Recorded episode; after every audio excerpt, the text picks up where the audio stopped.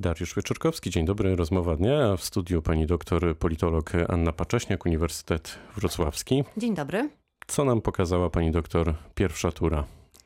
E, no cóż, pokazała nam to, że e, jako wyborcom naprawdę nam zależy e, na tych wyborach. Bo frekwencja niezła? Frekwencja świetna. Ja wręcz myślę, że ona dobiła sufitu i wbrew temu, co pokazują niemal wszystkie wybory do tej pory, że druga kadencja przyciągała jeszcze więcej wyborców, to być może tego się 12 lipca nie uda, więc na pewno nas, czyli większość, bo jednak polityków jest mniejszość, a wyborców jest większość. E, bardzo to e, interesuje. Zostaliśmy zmobilizowani, byliśmy zmobilizowani, to to. E, no pokazuje oczywiście też fakt, że ten faworyt, czyli Andrzej Duda, urzędujący prezydent, e, na którego wskazywały wszystkie sondaże, no rzeczywiście ma, miał najlepszy wynik i jak się okazuje, sondaże były dosyć trafne w stosunku praktycznie do każdego, e, do każdego kandydata. E, no i też pokazuje to, że nadal jest bardzo duża polaryzacja, jak to mówią politolodzy, i mamy Polskę powiedzmy przeciętą na pół, ale nie dwukolorową, jak to E, też e, często graficy w mediach pokazują, e, ale często przeciętą na pół w rodzinach, wieś, miasta, tak, to wszystko było widoczne w tych wyborach. Powiedziała Pani o mobilizacji. Czy to jest tak, że my się nagle zaczęliśmy bardzo mocno interesować polityką, czy no właśnie, jak to wytłumaczyć? Skąd tak dobry wynik, tak dobra frekwencja? Mhm. Już praktycznie w tych wyborach parlamentarnych w październiku 2019 roku frekwencja była wysoka, a jeszcze przypomnijmy wybory do Parlamentu Europejskiego, które nas od 2004 roku bardzo mało interesowały. E, też frekwencja została podwojona, co prawda raptem 40%, ale jak na te wybory to było bardzo e, dużo, co pokazuje, że e, temperatura sporu jest wysoka i to nie tyle chodzi o jakieś profrekwencyjne kampanie, czy to polityków, czy na przykład organizacji pozarządowych, czy mediów, ale y, sami jesteśmy wzmożeni, a y, oczywiście w momencie, kiedy jest kampania wyborcza, to y, ten przekaz polityków też do nas trafia, czy trafia na podatny grunt. A czy całkiem, myślę, całkiem niezły wynik Krzysztofa Bosaka coś mówi o preferencjach Polaków? Tak, oczywiście. No, każdy wynik e, e, coś mówi. E, natomiast myślę, że już praktycznie właśnie od wyborów europejskich poprzez wybory parlamentarne, kiedy Konfederacja weszła do Sejmu, to zwłaszcza ci komentatorzy, którzy nazywają się komentatorami jakby popierającymi demokratyczną opozycję, myślę, że już się otrząsnęli z tego, że Polacy część Polaków ma takie poglądy, tak? I e, w zasadzie e, to jest pytanie też, jakie poglądy, bo to nie jest tylko kwestia poglądów nacjonalistycznych, ale również wolnorynkowych, o wiele bardziej e, natężonych niż siły polityczne te głównego nurtu. W związku z tym no, no pokazuje, że jest miejsce na polskiej scenie politycznej na mocno prawicowe poglądy, no ale też pokazuje, że to jest polityk, który trafił do ludzi młodych i e, bo widzieliśmy, no nie miał tam pierwszego wyniku, e, ale miał że wynik trzeci. Miał wynik trzeci, ale połowa czy ponad połowa tych wyborców to są e, ludzie najmłodsi, czyli do 29 roku życia. A co z Szymonem Hołownią? Czy Szymon Hołownia utrzyma to zainteresowanie jego osobą, jego ruchem przez te najbliższe lata do najbliższych wyborów, czyli teoretycznie mamy trzy lata? Tak, właśnie pytanie, kiedy te wybory będą. Oczywiście wiemy... A spodziewa się pani, że będą szybciej, na przykład parlamentarne? Spodziewam się, że mogą być szybciej. E, oczywiście musi tu e, cała konstelacja e, zaistnieć, żeby partii, która obecnie jest u władzy, czyli Prawo i Sprawiedliwość wraz z Porozumieniem i Solidarną Polską, chciała te wybory przyspieszyć. E, oczywiście jest tutaj mechanizm chociażby nieprzyjęcie budżetu na początku przyszłego roku, e, no ale to jest opłacalne, że tak powiem, tylko e, wtedy, kiedy na przykład wygra e, wybory e, Rafał Trzaskowski. E, no ale nie wróżmy z fusów, bo za moment będziemy wiedzieć, kto wygrał te wybory 12 lipca, ale wracając do Szymona Hołowni, więc z punktu widzenia jego interesów, Obawiam się, że jeżeli wybory będą e, terminowo, e, czyli za trzy lata, e, to nie będzie mu bardzo trudno utrzymać tą mobilizację. Może nawet nie swoją, bo tu nie chcę psychologizować i nie wiem, jaki temperament i charakter ma Szymon Hołownia, ten prywatnie, a nie publicznie.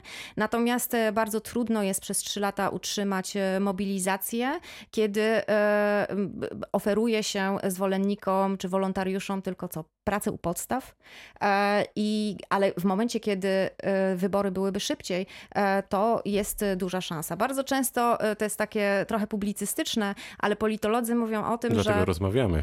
tak, ale politolodzy mówią o tym, że symbolicznie, żeby nowa siła miała szansę w wyborach, to potrzebuje 9 miesięcy, czyli tyle, ile trwa ciąża ludzka.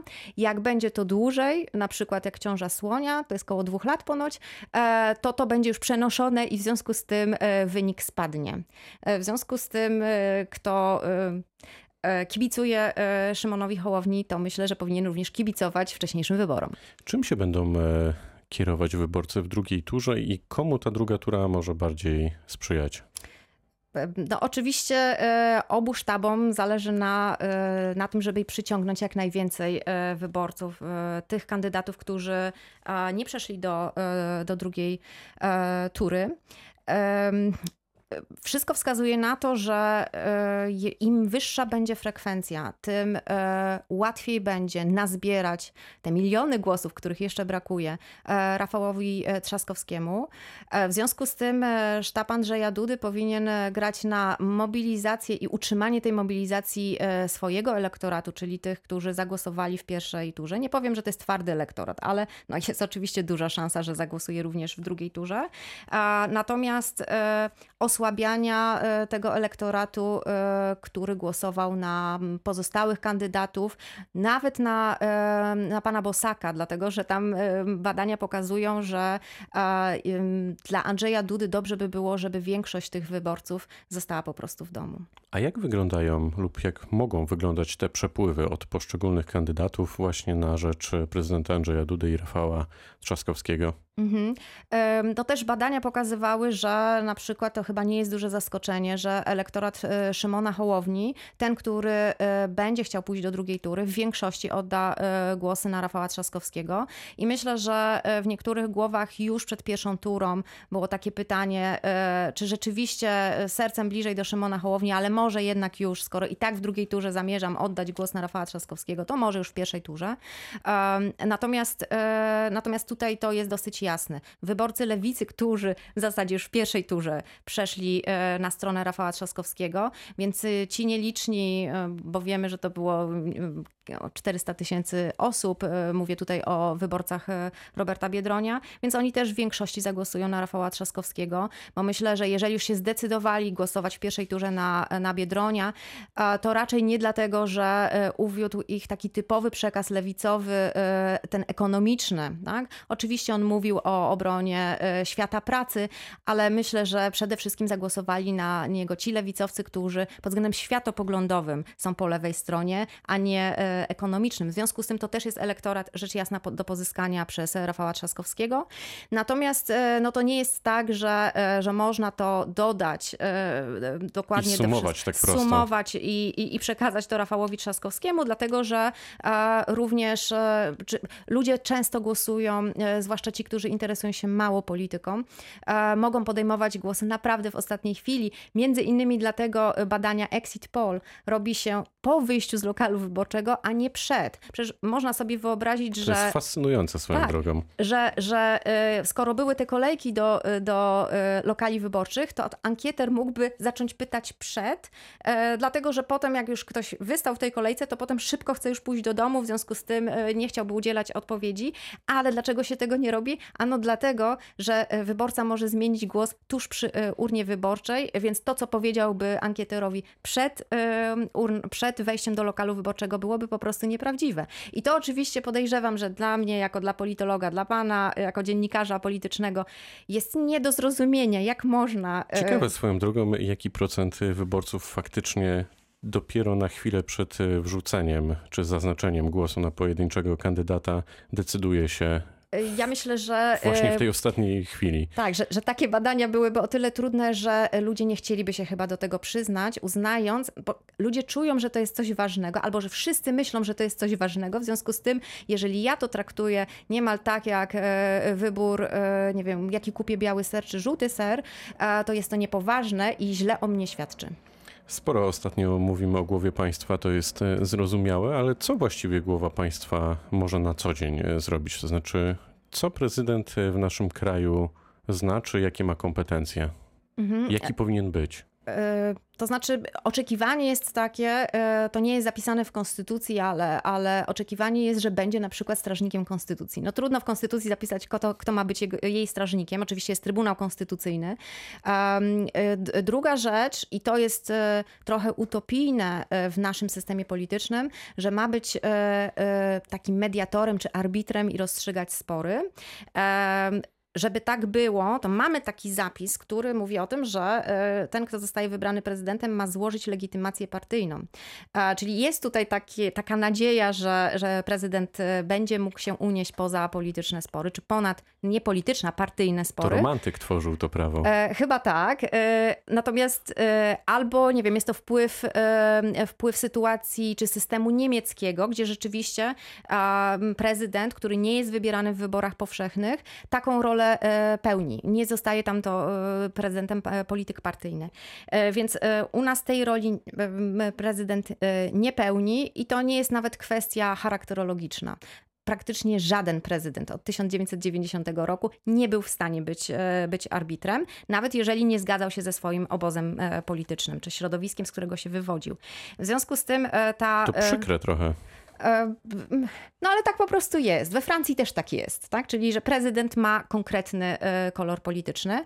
E, To, co prezydent może, i to zresztą jest podnoszone przez Prawo i Sprawiedliwość obecnie, to może hamować pewne decyzje, a wręcz je blokować, dlatego że weto prezydenckie, czyli ta władza negatywna, ale bez oceniania tutaj moralnego, czy to jest dobra decyzja, czy nie, ale, ale jest to decyzja negatywna, żeby odrzucić takie weto, potrzeba e, kwalifikowanej większości, czyli znacznie więcej niż e, jakakolwiek siła polityczna ma w, w Sejmie.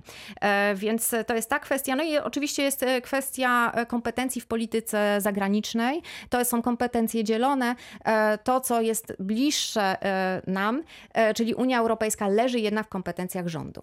To kto będzie za półtora tygodnia prezydentem? Wytypuje pani? Em, Wolałabym nie typować, e, natomiast e, jasne jest, że e, urzędującemu prezydentowi do wygranej brakuje znacznie mniej niż Rafałowi Trzaskowskiemu, ale mam wrażenie, że gonić króliczka jest łatwiej niż uciekać. W związku z tym Rafał Trzaskowski też ma szansę. I niech to będzie puenta. Politolog dr Anna Pacześniak z Uniwersytetu Wrocławskiego była gościem rozmowy Dnia Radio Wrocław. Bardzo dziękuję za to spotkanie. Dziękuję również. Pytał Dariusz Wieczorkowski. Dobrego dnia.